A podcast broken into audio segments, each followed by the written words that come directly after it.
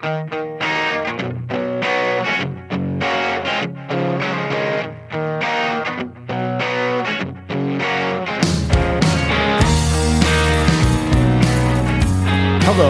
welcome to this audio recording of a recent article from warhornmedia.com. This is episode 124, and the title is 10th Presbyterian Church and Liam Goligher Straightforward Presbyterian Discipline Needed.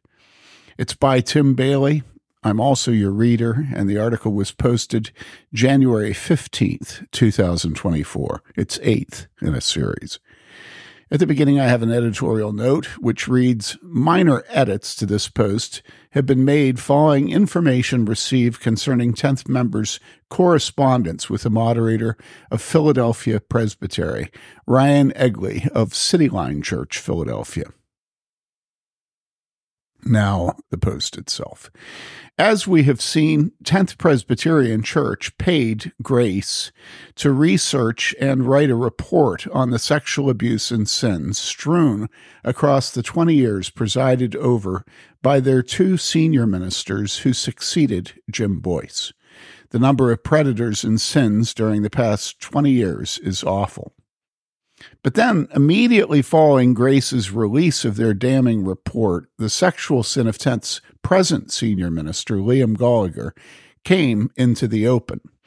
Not from the report, Grace had missed that one.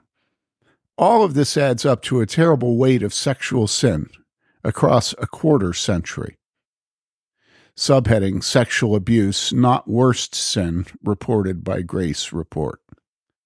But worse than the sexual abuse has been the sin of 10th's pastors and elders, who have steadfastly refused to discipline the congregation's sexual predators and to warn the congregation against those predators, thereby protecting the sheep and healing the predators' victims. This can't be said too frequently or too strongly. Sexual sins are destructive and evil. But more destructive and evil are pastors and elders who refuse to discipline predators and their sexual sin, thus refusing to guard the sheep for whom Christ died.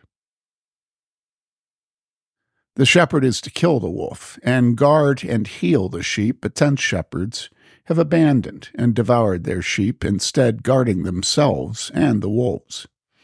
This has been shown by the Grace Report to the point of shame. And what is the point of this report if not to bring the church to repentance and its pastors and elders to accountability and discipline? Subheading Grace Report Toothless. Finally, and maybe the very worst thing about the report as a report, is that it neither recommends nor brings any accountability to 10th's pastors and elders who sin so flagrantly against their flock. Really, it would have been better if the report had not been written than to write it using nostrums like the need for better communication and, quote, transparency, unquote.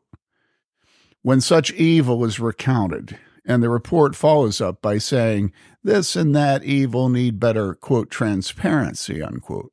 What the reader learns is that evil has no consequences. He learns to sin that the work of grace may abound. No teeth at all. Not a single consequence required by the report for those who betrayed their calling to protect 10th sheep.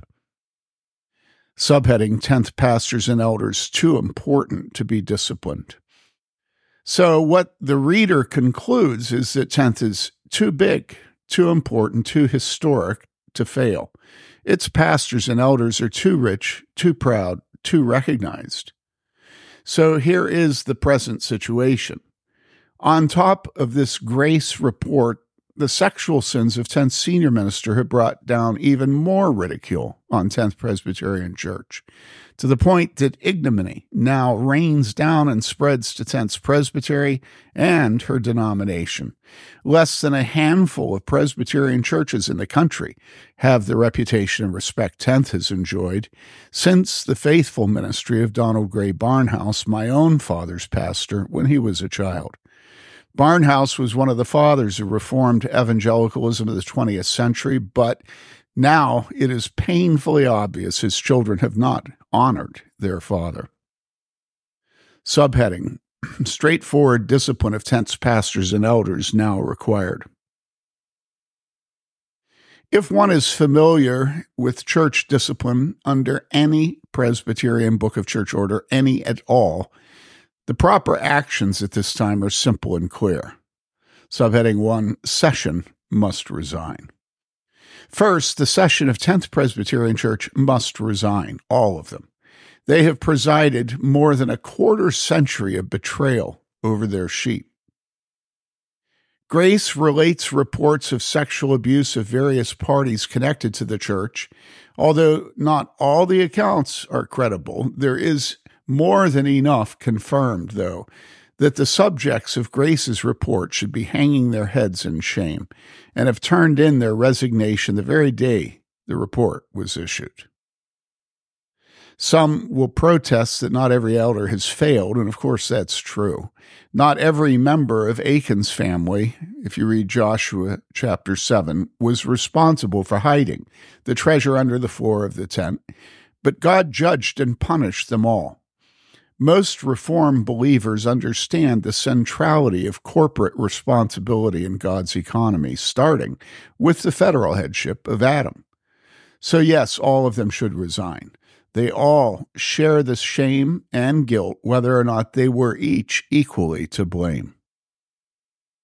Then the next subheading Philadelphia Presbytery must discipline members' sins reported in the Grace Report. Second, Philadelphia Presbytery should appoint a commission, not a committee or task force, but a commission to examine the report carefully, looking for teaching elders whose failures were recounted there and remain members of Philadelphia Presbytery. These men should be called in to the commission to be questioned as to whether they agree with the sins and crimes they are reported to have committed by the report. These men should also be questioned whether there are other sins not contained in the report they would now like to confess. If they agree to their guilt and or confess other sins, their case can go forward to an efficient conclusion without a need for trial. The blessing of confession, which is to say self accusation, is that it removes the need for prosecution, exhibits, witnesses, counsel for the defense, record of trials, certified letters, etc. Upon self accusations received by this commission of Philadelphia Presbytery, the commission may be asked by Philadelphia Presbytery to bring in each case recommendations concerning the penalty. Should there be any public admonishment, or is private admonishment sufficient? Is the sin more serious so that there should be public censure? Definite for a predetermined time or indefinite for an indeterminate time suspension from their call and ministry, or definite for a predetermined time or indefinite for an indeterminate time suspension from participating in the Lord's Supper. Should there be other disciplines required that a member of presbytery would supervise, such as, for instance, counseling? Should the accused be required to make apologies and to request forgiveness from those he has harmed by his pastoral betrayals? It would be necessary for the Presbytery's commission to arrange appropriate persons or a person to accompany the pastor, requesting meeting with the victim he abused, failed to protect, and neglected, so that his victim is not alone with the one who sinned against him or her. In the case of crimes and sins committed in the past by pastors who are no longer members of Philadelphia Presbytery, if the commission judges such former members need to be interviewed and provided the opportunity to admit their sin, to self accuse, and to seek forgiveness, it would be the duty of the commission to communicate this need to the presbytery or denominational association this pastor now holds his credentials or membership in. Of course, the commission would leave it to those other authorities how or whether to act on the commission's recommendation. Subheading Excommunicate the contumacious. Each job has its vocabulary. Anyone ordained a pastor in a Presbyterian denomination in the English speaking world quickly learns the meaning and uses of this word contumacious. C O N T U M A C I O U S. Sadly, at this point in the Presbyterian Church of the Western world, most church discipline cases end with the court declaring the accused, quote, contumacious, unquote, and then excommunicating him. Some sins are still actually tried occasionally. But as I've repeatedly said, those sins are usually of the variety that the horror of the women of the church would be greater if charges weren't filed than if they were. That's the pivotal thing. It would have to be something like that teenage boy with all the tats walked to the front of the church during communion and used his machete to hack our favorite 87 year old grandma to pieces right there in front of the children. The pastor told him to stop, but he didn't. So, of course, we had to file charges against him.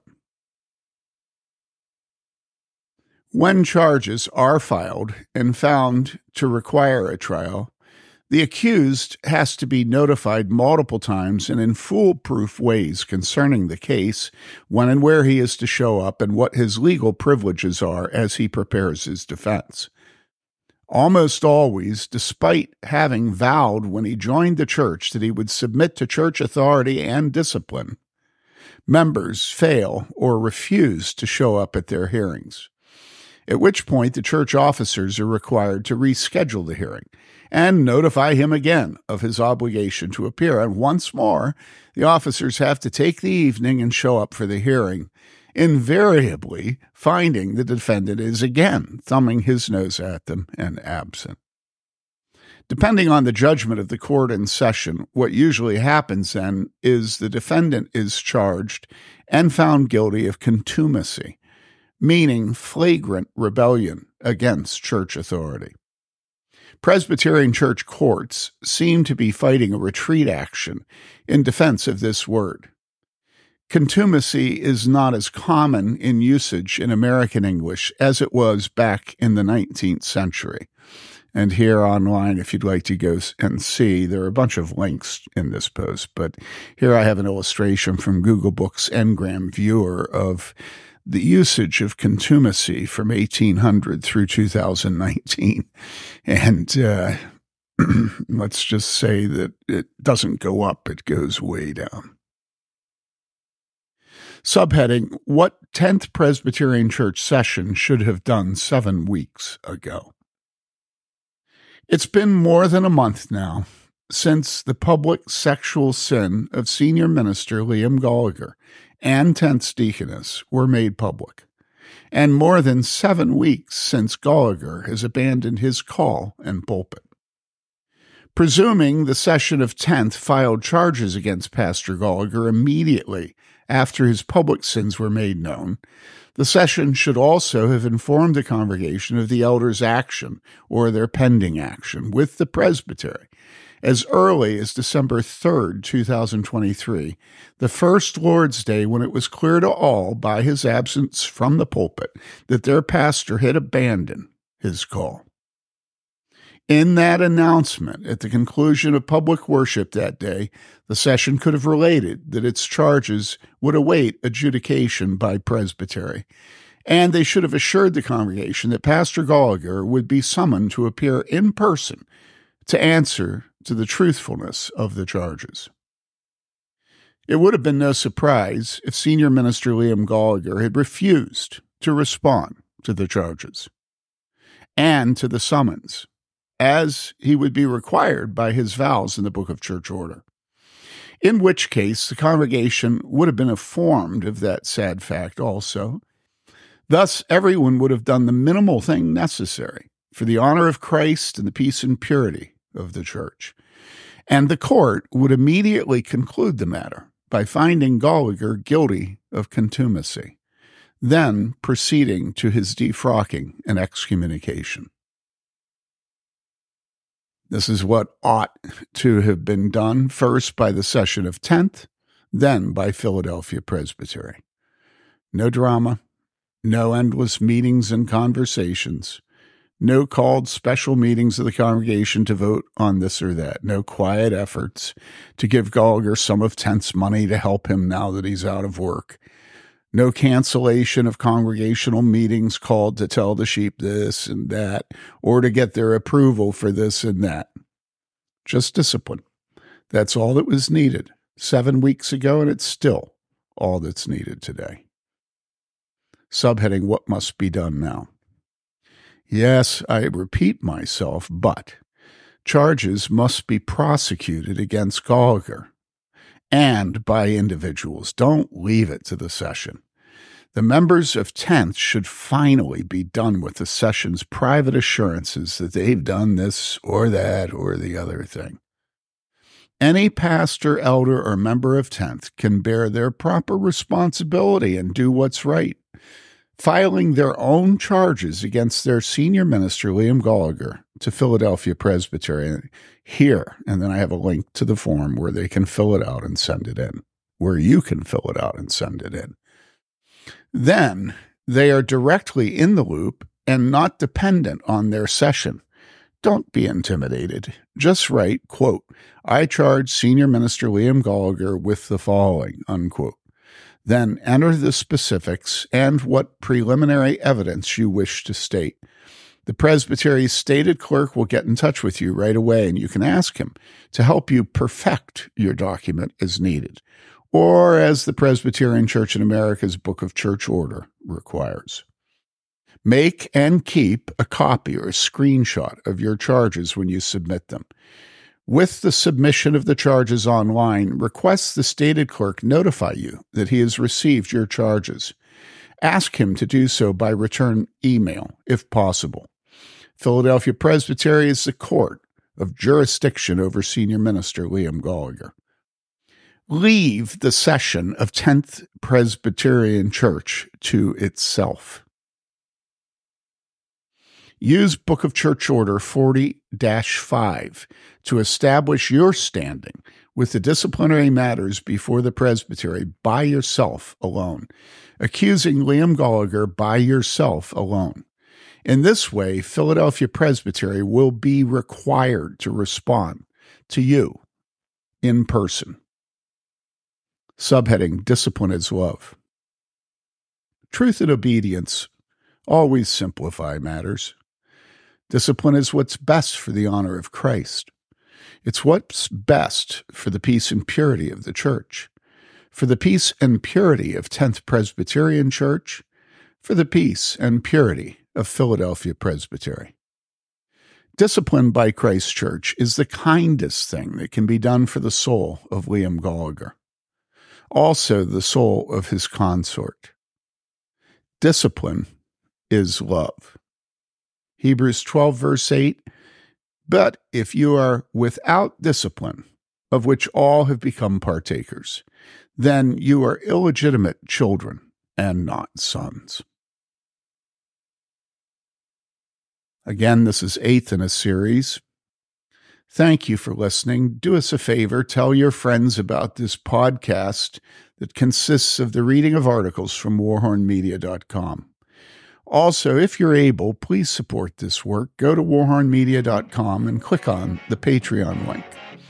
This is Pastor Tim Bayly. Until next time, God willing.